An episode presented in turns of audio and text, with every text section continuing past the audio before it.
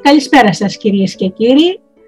Σήμερα στην εκπομπή «Άνθρωποι και Ιστορίες» έχουμε καλεσμένο το συγγραφέα Βασίλη Πουλιμενάκο.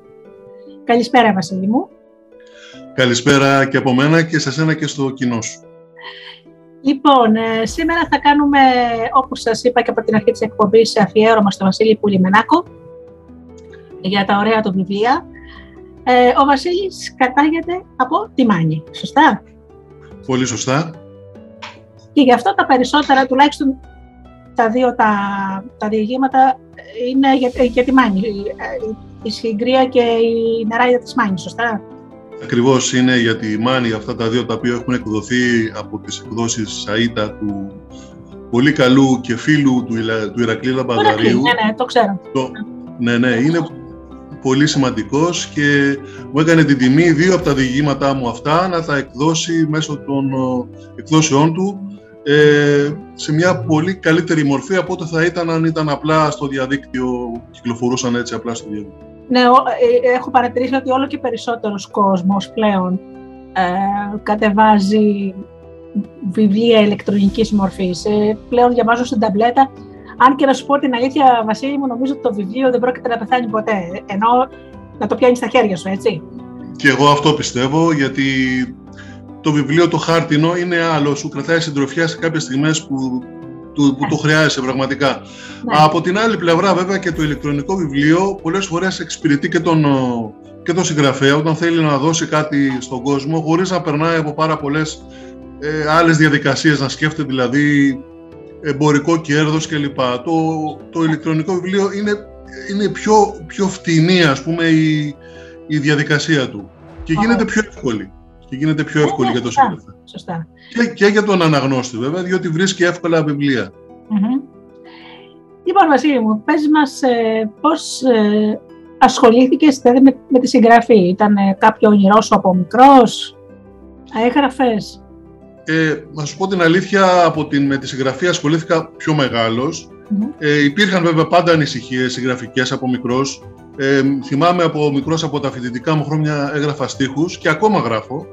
Ε, ένα, αν θέλεις και οι στίχοι και τα πεζά που γράφω είναι, γίνονται παράλληλα. Το ένα προκαλεί για να γίνει το άλλο. Αλλά η σημαντική μου εξέλιξη σε αυτό που λέμε συγγραφή έγινε με την ανάπτυξη των blogs ε, άρχισα εκεί να γράφω, βρήκα άτομα τα οποία είχαν παρόμοιες ανησυχίες με μένα. Ε, άρχισα να γράφω κάποια, κάποιους στίχους, κάποιες ιστορίες και με παρότρινα να γράφεις, γράφεις πάρα πολύ ωραία. Γράφε, γράφε, γράφε. Ήταν το, το, συνεχές η παρότρινση που είχα από τον κόσμο Ε, σιγά σιγά άρχισα αυτό να το εξελίσω και έτσι στο τέλος άρχισα να δημιουργούνται, να δημιουργείται ένας όγκος από διηγήματα κυρίως. Ε, έχω γράψει και μια νουβέλα το οποίο έχω εκδώσει και αυτή με, τον, με τις εκδόσεις ΑΙΤΑ. Είναι η Δαντέλα από το Λίγυρ, ένα ρομαντικό που κινείται στο, ε, περίπου στην αναγέννηση, στα χρόνια της αναγέννησης ε, αλλά έχει και κάποια πιο βαθιά νοήματα σχετικά με, την, ε, ε με τη συνύπαρξη των ανθρώπων σε όλη τη γη ανεξαρτήτως ε, θρησκείας και προέλευσης, οτιδήποτε. Ναι. Ε, αυτό ήταν η Δαντέλα από το Λίγυρα και τα, βέβαια και τα δύο τα μανιάτικα τα, ε, τα αφηγήματά μου, τα οποία έβγαλε ο Ηρακλής Λαμπαδαρίου στη Σαΐτα. Ε, αν θέλετε μπορούμε να μιλήσουμε και λίγο για αυτά. Μα, μα γι' αυτό σε πήρα. Καταρχήν εγώ αυτά. θέλω να αρχίσουμε λοιπόν, με τη σύγκρια.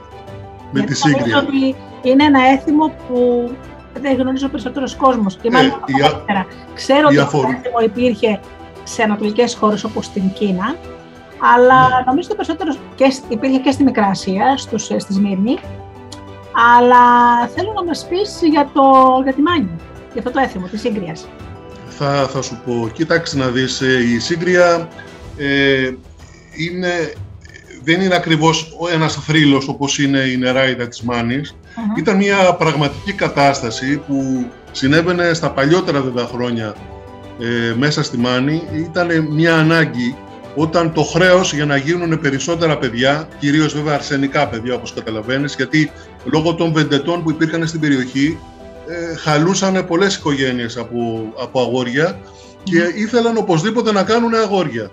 Εφόσον λοιπόν μια, η γυναίκα τους δεν τους έκανε αγόρια, ε, ή δεν τους έκανε παιδιά βέβαια γενικότερα, ε, έβρισκαν ένα αυτό το έθιμο ώστε να φέρουν μια δεύτερη γυναίκα στο σπίτι που τη λέγανε σύγκρια που ετυμολογείται από το συν κυρία έτσι, έτσι έχω δηλαδή η δεύτερη κυρία μέσα στο σπίτι την οποία αποδεχόταν η πρώτη προκειμένου να κάνει αυτό το οποίο δεν μπορούσε εκείνη αλλά προκειμένου να την χωρίσει ο άντρας της ε, δεχότανε τη δεύτερη γυναίκα. Ε, δεν το δεχότανε βέβαια και πάντα με τον καλύτερο τρόπο, αλλά προσπαθούσε να την ε, αποδεχτεί λόγω της ανάγκης που υπήρχε για, για, να, για την κληροδότηση της οικογένειας. Μην ξεχνάμε ότι για, για όλα σχεδόν τα χρόνια της Ιμάνη επί τουρκοκρατίας δεν ήταν ουσιαστικά τουρκοκρατούμενοι. Ήταν άναρχα δομημένοι με τους δικούς τους νόμους μέσα. Οι Τούρκοι δεν μπορούσαν να μπουν μέσα στη Μάνη να την διαφαντέψουν και ε, μέχρι τα όρια έφταναν και από εκεί και μέσα λειτουργούσαν οι μεγάλες οικογένειες ε, και βέβαια ό,τι, ό,τι μπορούσε ο καθένας, όπου μπορούσε να επιβληθεί, το έκανε. Δεν, ήταν μια άναρχη, θα λέγαμε, κοινωνία η ΜΑΝ εκείνη την εποχή, αλλά αυτή ακριβώς η, η, η αναρχία που υπήρχε ήταν και αυτή που δημιούργησε και το, το σπόρο για να γίνει και η επανάσταση, να ξεκινήσει από εκεί. Ναι, γιατί ξεκίνησε από το Μοριά η Επανάσταση. Ακριβώς από εκεί ξεκίνησε, από νότιο, πήγε δηλαδή από Μάνη στην Καλαμάτα και προχώρησε προς τα πάνω. Λοιπόν, ε, αυτός λοιπόν ο άγραφος, υπήρχε λοιπόν αυτός ο άγραφος νόμος της Σύγκριας, ο οποίος βέβαια πρέπει να, επίσης, να επισημάνουμε ότι ε, κυριαρχούσε στις ε, μεγάλες οικογένειες, δηλαδή τις οικογένειες που είχαν μεγάλο κλήρο, άρα είχαν μεγαλύτερη ανάγκη να κάνουν αγόρια. Και αυτές συγκέντρωναν και, το, και, και πολλούς εχθρούς, όπως καταλαβαίνεις. Mm-hmm. Τις πλούσιες ε, δηλαδή. Τις, τις πλούσιες, οικογένειες, τις πλούσιες οικογένειες με μεγάλες εκτάσεις καλλιεργήσιμες.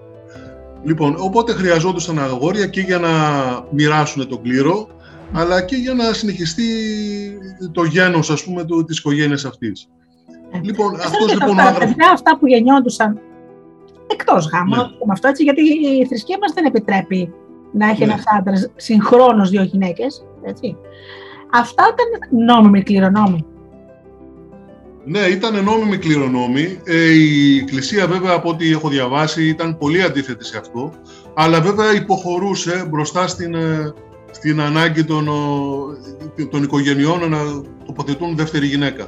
Ε, γινόταν αυτό. Εγώ όταν διάβασα για αυτό το έθιμο, ε, αμέσως πλάστηκε μέσα μου η ανάγκη να γράψω ένα διήγημα πάνω σε αυτό, μια δική μου ιστορία, όπου ακριβώς να, να, ε, να αντιδράει πάνω σε αυτά τα γεγονότα, δηλαδή πώς είσαι σίγουρος δηλαδή, ότι η δεύτερη γυναίκα θα σου κάνει αγόρι και πώς είσαι σίγουρος ότι η πρώτη δεν έκανε παιδί γιατί έφυγε εκείνη. Ήταν μερικά πράγματα τα οποία ε, με, μου προκαλούσαν ανησυχία. Αυτό ακριβώς. Ναι. Με ένα έτσι και λίγο σαρκαστικό τόνο, σύμφωνα με, την, ε, με, με, τα χρόνια τα δικά μας, βέβαια, τα τωρινά, χωρίς να θέλω βέβαια να προσβάλλω και τα ήθη και τα έθιμα της εποχής της Μάνης, από την οποία κατάγομαι κι εγώ και αγαπώ βέβαια από άκρη σε άκρη σε κάθε σημείο της. Δηλαδή, ε, για, να κατα... για να το καταλάβουμε καλύτερα, η Σύγκρια κατοικούσε στο ίδιο σπίτι με Βεβαίως, ναι. Κατοικούσε στο ίδιο σπίτι. Ε, συνευρισκόταν βέβαια ερωτικά με τον, με τον αφέντη του σπιτιού, τον άντρα και του έκανε παιδιά. Του έκανε τα αγόρια τα οποία δεν μπορούσε η πρώτη. Ναι. Ε, αυτό, αυτό, ήταν, αυτό, το, ήταν το... Βλέπω ότι στο βιβλίο σου μέσα ε, ναι. υπάρχει, ξέρεις, αυτό που έχουμε σε όλη την, στην επαρχία, τα αρσενικά παιδιά λέγονται παιδιά. Ναι, υπάρχει. Παιδιά αυτό, θεωρούσαν ναι, μόνο τα αρσενικά. Ναι, ναι, ακριβώς αυτό τα θεωρούσαν μόνο τα αρσενικά και το τονίζανε κιόλας. Έκανα παιδιά, λένε, ακριβώς. Ε, και μάλιστα χρησιμοποιούσαν και έναν άλλο όρο μαζί με τα παιδιά. Έχουν κάνει παιδιά, παιδιά μαχαίρια ή παιδιά ντουφέκια. Τα ντουφέκια στα, στα κατοπινά χρόνια που υπήρχαν. Στα προηγούμενα χρόνια που δεν υπήρχαν ντουφέκια τα λέγανε παιδιά μαχαίρια. Δηλαδή παιδιά που θα μπορούσαν να αγωνιστούν για την περιουσία, για, το, για μας, για την οικογένεια κλπ. Τα κορίτσια τα είχαν περισσότερο για τις δουλειές του σπιτιού και ότι δεν είχαν άλλες ας πούμε ιδιαίτερες ε, έτσι, ενασχολήσεις με την οικογένεια. Είχα διαβάσει μάλιστα σε ένα διήγημα πριν από χρόνια πάλι για, για τη Μάνη. Υπήρχε ένα ναι. που τις λέγανε ξενοφουκούδες. Δηλαδή αυτές που η αιστεία τους θα ήταν σε άλλο σπίτι, μιας και τα παντρευόντουσαν και ναι. θα το όνομα. υπάρχουν, υπήρχαν αυτά πολύ και στη Μάνη, δηλαδή και στα ονόματα που χρησιμοποιούν στη Μάνη, πέρα από το, το επώνυμό μας το Άκος, που είναι πολύ συχνό για, τη, για τους μανιάτες της Ανατολικής Μάνης, όπως το ΕΑΣ για, τις, για τους μανιάτες της ε, Μεσσηνιακής, της Δυτικής Μάνης. Ε, έχουμε και κάποια άλλα περίεργα ονόματα που τελειώνουν σαν, ε, πώς λέμε, παπαδόγκονας, ο εγγονός του παπά. Δηλαδή ήταν τόσο σημαντικός ο παπάς, ε, που έπαιρνε ε, και ο εγγονός του το όνομα του παπά για να θυμούνται ποιος ήταν ο παππούς του, ώστε έπαιρνε δύναμη και αυτός από αυτό. Ναι. Υπήρχαν ακόμα και οι κοπέλες που χάνανε το δικό τους όνομα και έπαιρναν το όνομα του πεθερού τους. Δηλαδή υπήρχε όνομα, ε, ξέρω εγώ, ε, Στυλιανλόνυφη, η, η νύφη του Στυλιανού. Έχανε το δικό της όνομα και α, αυτή είναι η Στυλιανόνυφη λέγανε. Κατάλαβες. Ή βέβαια έπαιρνε και το όνομα του άντρα της, ναι. ε, τα, τα γνωστά που λέμε και σε άλλες περιοχές. Δηλαδή, με λίγα λόγια, η γυναίκα δεν όριζε τη ζωή της χρόνια. Ε, δεν όριζε τη ζωή της, αλλά είχε σκληρύνει τόσο πολύ από αυτή τη ζωή, ώστε και η ίδια διαπαιδαγωγούσε τα παιδιά της, τα αγόρια της μάλλον, με, αυτές, με αυτά τα ιδεώδη. Ε, δηλαδή και, θεωρώτα, και θεωρούσε και τον εαυτό της ε, ε ευλογημένη μάνα όταν ε, ήταν σερνικομάνα, όταν έκανε δηλαδή αγόρια. Και οι ευχές που κάνανε τότε στα, ε, στις κόρες και στα παιδιά τους, δεν σου εύχομαι να είσαι σερνικομάνα, ξέρω αυτό το πράγμα. Ναι. Ε, Βεβαίως έτσι είχαν μεγαλώσει, έτσι είχαν ζήσει. Ε, ναι. Οπωσδήποτε τα αγόρια, ειδικά και με τις μαμάδες, όπως και τώρα γίνεται, είχαν πάντα έτσι μεγάλη έτσι, επαφή και σχέση. Αλλά οι μητέρες, οι γυναίκες προσαρμόζονταν σε αυτή τη ζωή, η οποία ενδεχομένως, όπως είπα και πριν, γινόταν λόγω της ανάγκης της εποχής.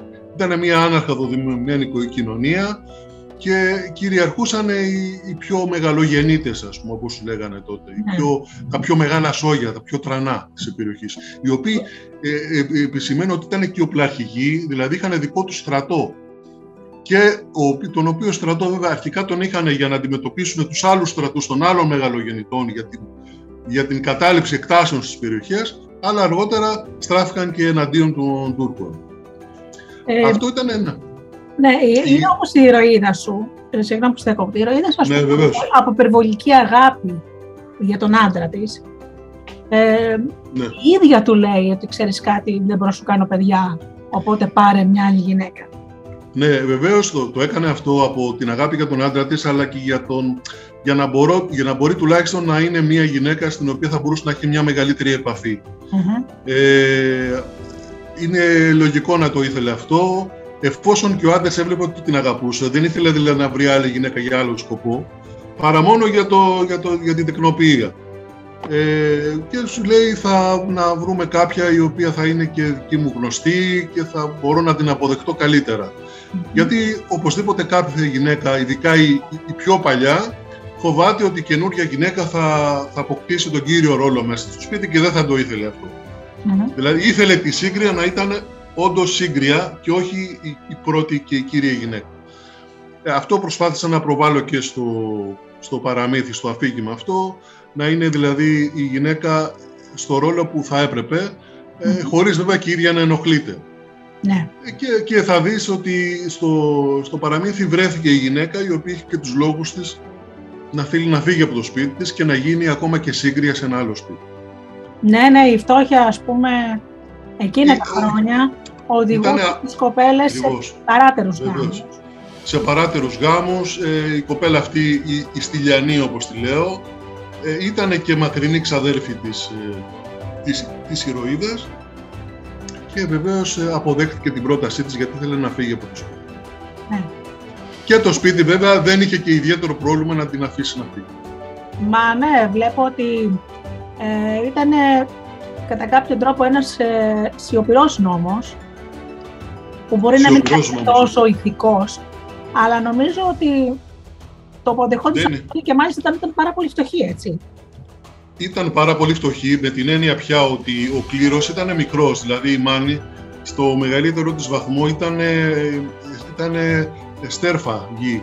Δεν, δεν έβγαζε καρπό και έτσι τον λίγο τις εκτάσεις που υπήρχαν, αν τις ελέγχανε ε, μερικές οικογένειες, οι υπόλοιποι αναγκαζόντουσαν να είναι εργαζόμενοι σε αυτό.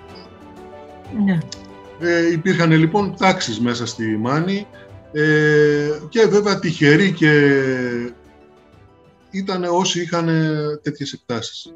Ναι. Και, Μα κοίταξε και στους μουσουλμάνους που επιτρέπεται η ναι. πολυγαμία, ο προφήτης λέει ότι πρέπει ο άντρας μπορεί να έχει τόσες γυναίκες όσες μπορεί να θρέψει. Ακριβώς, δηλαδή, ναι, ναι, ναι. Να, να πεινάνε.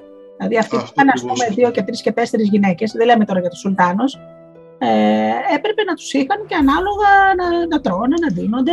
Ε, αυτό είναι, ναι, βέβαια, το έχω, το έχω ακούσει αυτό και προσωπικά από κουβέντες που κάνει ο μουσουλμάνος, ότι δεν είναι τόσο απλό, έχεις δύο-τρεις γυναίκες, πρέπει να σκέφτεσαι από πριν, αν μπορείς να τις ζήσεις και τα παιδιά τα οποία θα κάνουν μαζί σου. Δεν είναι ναι. τόσο απλό να πεις ότι θα έχω. Και ναι. ίσως με αυτό που μου λες εσύ το συνδέω και με αυτό που υπάρχει από παλιά στο μουσουλμανισμό. Είχε τύχει ε, ποτέ να η, κύρι, η σύζυγος, ας πούμε, η νόμιμη, να παραγωνιστεί από τη συγκρία. Να πω την αλήθεια, αυτό δεν το έχω Δεν το έχω ακούσει. Ε, κατά βάση, η πρώτη γυναίκα του σπιτιού αποδεχόταν τη σύγκρια, ακόμα και αν δεν τη διάλεγε εκείνη, γιατί ε, και εκείνη την εποχή, φαντάσου, το να χωρίσει μια γυναίκα ουσιαστικά έμενε μόνη της. Δεν, δεν υπήρχε δηλαδή ε, δεν υπήρχε άλλη ζωή για εκείνη μετά, να βρει άλλον άντρα δηλαδή να παντρευτεί. Α, μα και λέμε τώρα, εννοείται. Πο, πολύ περισσότερο καταλαβαίνεις όταν δεν έκανε και παιδιά, έτσι. Έμενε απλά μόνη της. Ή γύριζε στον μπαμπά της στο σπίτι της. Ε, τραγικό όμως ότι τελικά στην ιστορία σου και να σου πω και κάτι, φαντάζομαι ότι όχι μόνο επειδή το έγραψες εσύ, συνέβαινε και αυτό. Οι άντρες ε, δεχόντουσαν με, με πολύ μεγάλη δυσκολία ότι μπορεί να φταίει αυτός και μάλιστα στη σκηνή που ο γιατρός λέει ότι ξέρεις κάτι. Υπάρχει ναι, ναι, ναι. περίπτωση να φταίει εσύ. Αυτός πετάχτηκε πάνω και έβαλε ε, αυτό με το, το χέρι του πάνω στο, στο μαχαίρι του. Στο μαχαίρι, παρότι ήταν παιδικός του φίλος ναι, αυτός. Ναι. Αισθάνθηκε προσβολή. Κάνει, ναι, κάνει, κάνει και στα αίματα, γιατί έχουμε να συζητήσουμε. Δηλαδή. Έτσι ακριβώς. Ναι. Ε, αυτό ε, που είναι δηλαδή και πιστεύω ότι η ουσία του, του αφηγήματος είναι αυτή η σκηνή. Ναι. Είναι λίγο, ήταν λίγο παρατραβηγμένη η σύγκρια ε, με τόσο έτσι απλή λογική δεν μου έκανε παιδιά αυτή, άρα παίρνω άλλη. Ναι. Δεν, είναι, δεν, είναι, δεν είναι απόλυτο ότι και η άλλη θα σου κανει και ο γιατρός αυτό που του είπε είναι ότι κοίτα, ε, σκέψου και να μην σου κάνει παιδί και δεύτερη, τι θα πει ο κόσμος. Ναι. Οπότε αν μπορείς να κάνεις παιδί με την πρώτη, με τα φάρμακα που θα σου δώσω εγώ, αν φταίει αυτό δηλαδή το θέμα, ε, τότε θα κάνεις παιδί με τη γυναίκα που έχεις. Ναι και θα το χαρίσει και εσύ και όλη η κοινωνία εκεί πέρα, η τοπική κοινωνία του Κότρονα, που είναι ένα μεγάλο χώριο, ας πούμε, στη Μάχη. Κότρονας, ακόμα και σήμερα υπάρχει. Ναι. Έτσι. Ναι, το ξέρω αυτό βαθύτερα το έθιμο και μάλιστα σε κάποιο γνωστό μυθιστόρημα, δεν θα πω σε ποιο. Υπάρχει ναι. μια σκηνή τέτοια που η κοπέλα, η φτωχή, ας πούμε, προξενεύει, της προξενεύουν έναν αρκετά πλούσιο, όριμο όμως κύριο, ο ναι. οποίος ε, ε, είχε χωρίσει ήδη δύο φορές δύο αραβωνιαστικέ και ήθελε γυναίκα την οποία να την παντρευτεί έγκυο. Δηλαδή το ήθελε το, τον απόγονο λέει από προκαταβολικά. Έτσι λοιπόν, εφόσον οι γυναίκες τότε εντάξει, καταλάβαιναν πολλά πράγματα, σου λέει δύο γυναίκες και δεν τις έχει αφήσει έγκυο, άρα φταίει αυτό. Οπότε η μάνα, σε συνεργασία με τη φίλη της, ε, σπρώξαν την κόρη της το να κάνει έρωτα με κάποιον άλλον άντρα για να μείνει έγκυος. και, να μην φανεί στην κοινωνία. Ναι, έμεινε κιόλας έγκυος και εκείνος καταχωρούμενος που τελικά δικαιώθηκε ότι να τελικά εγώ δεν είμαι εγώ ο στήρος ήταν εκείνες, την παντρεύτηκε ναι. με όλες τις τιμές ε, και το ξένο παιδί το πήρε για ναι, ναι. Δηλαδή κάπου αυτό τις έσπροχνε τις γυναίκες και σε τέτοιες πράξεις θέλω και θέλω να καταλήξω. Ναι, ναι, ναι. Προκειμένου να γίνω αποδεκτή και επειδή ο άντρας δεν δέχεται ποτέ ότι φταίει ο ίδιος, δεν μιλάμε για τη σημερινή εποχή, μιλάμε για τότε. Ε, ναι. σου λέει θα κάνω ένα παιδί με ένα άλλον και θα το περάσω για δικό σου. Έτσι ακριβώς.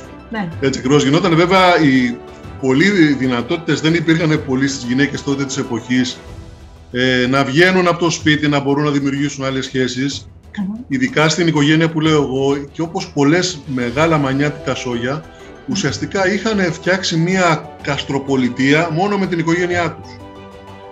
Ε, δηλαδή όλα τα γειτονικά σπίτια ήταν συγγενείς, δηλαδή δημιουργούσαν και για λόγους ασφάλειας βέβαια, ε, έναν τόπο που ήταν όλοι μεταξύ τους συγγενείς. ναι. Ε, να σκεφτείς ότι φτιάχνανε ακόμα και εκκλησία δική τους που πήγαιναν μόνο αυτοί. Υπήρχε μια τέτοια δηλαδή απομόνωση μέσα, στο, μέσα στη γενικότερη κοινωνία. Δική τους εκκλησία ακριβώς, οπότε δημιουργούσαν σαν να δημιουργούσαν ένα δικό τους χωριό, μέσα στο χωριό. Ε, η παντοδυναμία των μεγάλων οικογενειών είναι, ε, πώς θα το πω, ένα έθιμο θα το πω, από ναι. πολλά χρόνια και σε όλες τις δυνατές οικογένειες, σε όλα τα κράτη και τους πολιτισμούς. Δηλαδή κρατάγανε νόμους στα χέρια τους και μάλιστα ε, γνωρίζεις πολύ καλά ότι σε πολύ πλούσιες οικογένειες και βασιλιάδες παντρευόντουσαν μεταξύ τους για να μην χαλάσει το αίμα. Ε, παντρευόντουσαν πρώτα ξαδέρφια θέλω να πω. Έτσι, έτσι ακριβώς, ναι, ναι. Με αποτέλεσμα να γεννιούνται και παιδιά και όλα σαν άπειρα. Έτσι. Ε, πόσο φυσικό δηλαδή, έτσι. Μάλιστα. Έτσι ακριβώς. Αυτό λοιπόν για τη Σύγκρια, η οποία εξελίσσεται το ιστορία μου στο, 1870. Mm-hmm. Επίτηδες έχω βάλει μία χρονολογία μετά την Ελληνική Επανάσταση. Δηλαδή υπήρχε ελληνικό κράτος όταν συνέβαινε η Σύγκρια. Υπήρχε, αλλά ε, κάπου κατά εκείνα τα χρόνια είχε αρχίσει σιγά σιγά να εγκαταλείπεται ναι. ε, το έθιμο αλλά ήθελα έτσι να το πιάσω το οριακά σε εκείνη την εποχή και να το δώσω σύμφωνα με την εποχή εκείνη και να το συνδέσω και με κάποια έτσι γεγονότα όπως ήταν το, το καινούριο λιμάνι στο Γήθιο το οποίο φτιάχτηκε το 1870 περίπου και λίγο μετά έγινε η επίσκεψη του ζευγαριού στο γιατρό στο Γήθιο κάποτε τα επόμενα χρόνια. Ναι. Ε, ναι. Αυτά, αυτά για τη σύγκρια. Γιατί τώρα θέλω να μας πεις για το μύθο της ε, νεράιδας. Η νεράιδα λοιπόν. Η, η νεράιδα της Μάνης είναι ένα αφήγημα που ε, αναπτύσσει τις ανάσες και τις μυρωδιές του τοπου ε, έχει πολλές εικόνες και χρώματα που ο ήλιος της Μάνης, όπως λέμε, αντανακλά στα συναισθήματα και στα πρόσωπα των ανθρώπων. Δεν, έχει, δεν είναι όπως η σύγκρια μια, ε, μια πραγματική σκληρή κατάσταση, μια ανάγκη, αλλά είναι, ε, είναι το, το παραμύθι της, ε, της εποχής, το οποίο υπήρχε και υπάρχει ακόμα σε πολύ, πολύ κόσμο στη Μάνη. Δηλαδή, κάθε, κάθε σπίτι θα έχει να μιλήσει για κάποια νεράιδα που κάποτε είδε ή κάποτε άκουσε για αυτήν. Είναι, υπάρχει νεράιδα της Μάνης σε κάθε σπίτι και κρατάει σαν θρύλος από αιώνες, αν υπάρχει όχι, και πολλοί έχουν γράψει για νεράιδα της Μάνης, δεν είμαι μόνο εγώ. Έχουν γράψει και άλλοι παλιότερα μια δική τους ιστορία για την νεράιδα της Μάνης που παρασύρει κάποιον άντρα στο, ε, στη σπηλιά της, έτσι; Ε, στο δικό μου παραμύθι, ναι, τον παρασύρει στη σπηλιά της. Ε, το έχω κάνει. Προσπάθησα σε αυτό το διήγημα να βάλω και όλες αυτές που είπα οι ανάσες και τις μυρωδιές του τοπου και να πιάσω και το Πορτοκάγιο, άλλες περιοχές μέσα, ε, την Αρεόπολη, ε, τα σπήλια του Δηρού, ε, να, να, να δώσω στον αναγνώστη και κάποια άλλα κομμάτια εκεί της περιοχής για να φανεί ότι η Νεράιδα ήταν όλες τις μάνες και δεν ήταν μόνο ενός σημείου που κάπου εμφανίστηκε. Ναι. Ε, αυτό ήταν, ναι. Ξέρεις, ας πούμε, ο μύθος της Νεράιδας που, ε, που ε, ε, πάει με κάποιο θνητό είναι, καταρχήν το ξέρεις ότι είναι μοτίβο ε, ναι. αιώνιος στα παραμύθια και μάλιστα λέγανε ότι πρέπει να τις κλέψεις το μαντίλι ή το πέπλο για να μείνει μαζί σου, αλλά αν το βρίσκε ποτέ η νεράιδα, της πρώτα και να φάγε όσα χρόνια και να ήταν μαζί σου. Οι νεράιδες και οι γοργόνες, ναι. γι' αυτό το συνδέω στο αφήγημα αυτό και την νεράιδα η οποία γίνεται γοργόνα και ζει στη οβυθό και μετά βγαίνει και γίνεται νεράιδα. Η γοργόνα και η γοργόνα στη Μάνη είναι, ήταν αρκετά συχνή έτσι σε αναφορές και την έχουν κάνει και σε άγαλμα, ενώ την έχω δει και σε ψηφιδωτό έξω από εκκλησία. Μπράβο εκκλησία της Παναγίας, στο σκουτάρι της Μάνης, υπάρχει η Γοργόνα απ' έξω. Η Παναγία η Γοργόνα; Δεν, δεν ξέρω τι λένε Παναγία η Γοργόνα, ε, πάντως υπάρχει η Γοργόνα. Υπάρχει και σε άλλα νησιά η Παναγία η Γοργόνα. Υπάρχει, υπάρχει, ναι. Τη συνόδευαν λοιπόν και θρησκευτικά την νεράιδα με τις, ε, με τις παραδόσεις τους. Mm-hmm. Ε, υπάρχει του συντηρεί, ίσως η νεράιδα της Μάνης, ε, ε, σε άλλο παραμύθι για παράδειγμα, είχα δει ότι η Μαυρομιχαλέη, ένα, μια έτσι οικογένεια η οποία ε, ήταν στην Γνωστή Επανάσταση. Γνωστή. Ε, ο αρχηγός τους, ο πρώτος, ήταν ένας πολύ ωραίος άντρας, ξανθός, με γαλανά μάτια. Mm. Αυτός λοιπόν ο, ο, αυτός λοιπόν λεγόταν ότι ανακάλυψε την νεράιδα, κάποια νεράιδα εκεί, πήγε μαζί της και έτσι έγινε ωραίος και αυτός και τα παιδιά του κλπ. Φαντάσου. Ε, κάπως, κάπως έτσι δηλαδή, το είχαν συνδέσει, γιατί ήταν λίγο παράξενη η όψη του, όμορφος βέβαια, αλλά παράξενη η όψη του σε τους άλλους. Ναι, ναι, το είχαν αυτό, ξέρεις. Ε, και μάλιστα να σε αυτό το σημείο και το αριστούργημα του Όσκαρ Βάιλντ, ο, ο Ψαράς και η ψυχή του, όπου ε, ο ήρωας είναι ερωτευμένος με μία ε, γοργόνα και πρέπει να πουλήσει την ψυχή του για, είναι μαζί, για να είναι μαζί της. Α, μάλιστα. Είναι, δηλαδή είναι μοτίβο παραμυθιακός ε, τύπος, ε, το να είναι ένας θνητός, να είναι ερωτευμένος με μία νεράιδα ή με μία γοργόνα. Με, ναι. με, το άπιαστο, ξέρεις, με, το, με αυτό το που γίνεται. Αυτό που λοιπόν που τονίζω το, τελικά στο παραμύθι αυτό της νεράιδας είναι ότι ακόμα και οι νεράιδες πρώτον δεν θέλουν να είναι πάντα μόνες. Γιατί ήταν πάντα μόνοι, γιατί ποιος θα ήθελε να ζήσει με μια, με μια γυναίκα η οποία θα έμενε πάντα νέα και εκείνος θα γερνούσε. Σωστά. Υπήρχε αυτό το, αυτό το απροσπέλαστο θέμα, το οποίο θα ενοχλούσε τον οποιονδήποτε. Και, λέει, και είπε λοιπόν αυτή, προκειμένου να είμαι πάντα μόνη, προτιμώ να χάσω την αθανασία μου, να χάσω την ομορφιά μου, αρκεί να ζήσω κι εγώ τον έρωτα.